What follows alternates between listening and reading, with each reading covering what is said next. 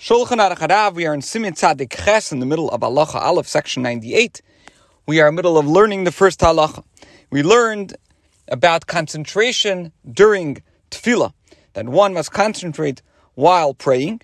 What does this mean? That means that one must concentrate in one's heart on the meaning of the words that one is saying with his lips, that one should picture himself as if the Shekhinah, the presence of Hashem, is before him, and to arouse his concentration, remove all disturbing thoughts, and consider that if you were standing in front of a human king, you would be very careful about the words that you're saying to make sure you don't say any wrong things.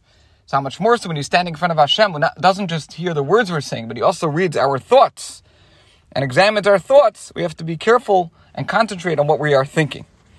As we explained, the Anshe Maisa and the Chassidim, how they would sit in solitude and concentrate on their prayers till they reached a, a, a, a, uh, level that was close to prophecy.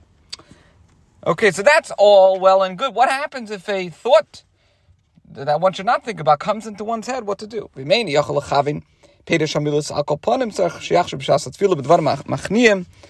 As excuse me.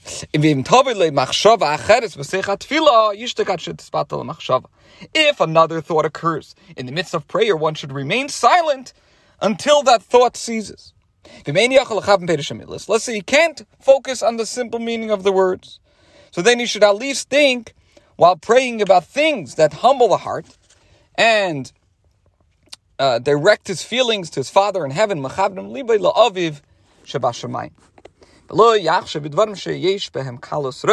He should not think about frivolous matters. Before praying,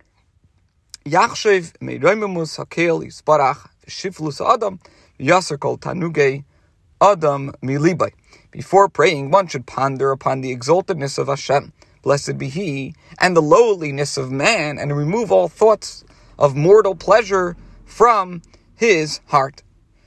ואין לנשק בונב הקטנים בבית הכנסת כדי לקבוע בליבוי שאין אהבה כאהבס המוקים ברוך One should not kiss his young children in the synagogue in order to implant in his heart that there is no love comparable to the love of the omnipresent blessed be he.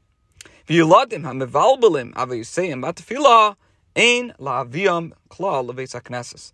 Children who, who disturb their fathers while they are praying should not be brought to the synagogue at all. This concludes Halacha Aleph. Halacha Beis 2. Leis pal le b'makom sheish bedavar shemevatel kavanasi.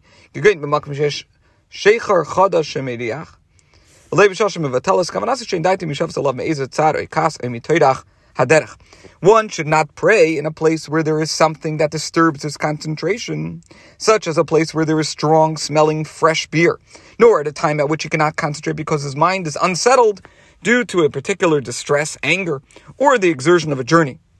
V'achshav, at present, however, says the Alter Rebbe, we do not take these restrictions into account, because regardless, people do not concentrate so well during prayer. Halacha Gimel 3, Al Yaset Filasi Keva, One should not regard his prayers as a routine matter, but rather as an entreaty for mercy and as a supplication before the omnipresent, blessed be he. What is implied here is one should not pray because of his obligation to fulfill his duty. Sha'az, because in such a, a, a, case, in such an instance, his prayers, and one perceives his prayers as a burden, that he desires to dispose of. He just wants to get it done. Rather, Ella, Rather, he should see himself as a person in need of something who comes to make his request of the king. He should express his uh, request in a spirit of supplication. like a beggar at the door. This concludes Halacha Gimel. Today we discuss what to do uh, if a thought occurs to somebody that, that, that tries to distract a person from praying, um, how one should think about the greatness of Hashem and the lowliness of man, why one should not kiss one's young children in shul, what to do if, if young children disturb their fathers while they're davening, um, that one should not uh, daven in a place or something that disturbs his concentration, and that one should not regard one's prayers as a routine matter, but rather as a supplication before Hashem. It should not be something where he's just trying to discharge his obligation and it's a burden and he wants to get it over with, but rather it, you should see it as a person who is in need of something who comes to make his request of the king like a beggar at the door. This concludes today's share.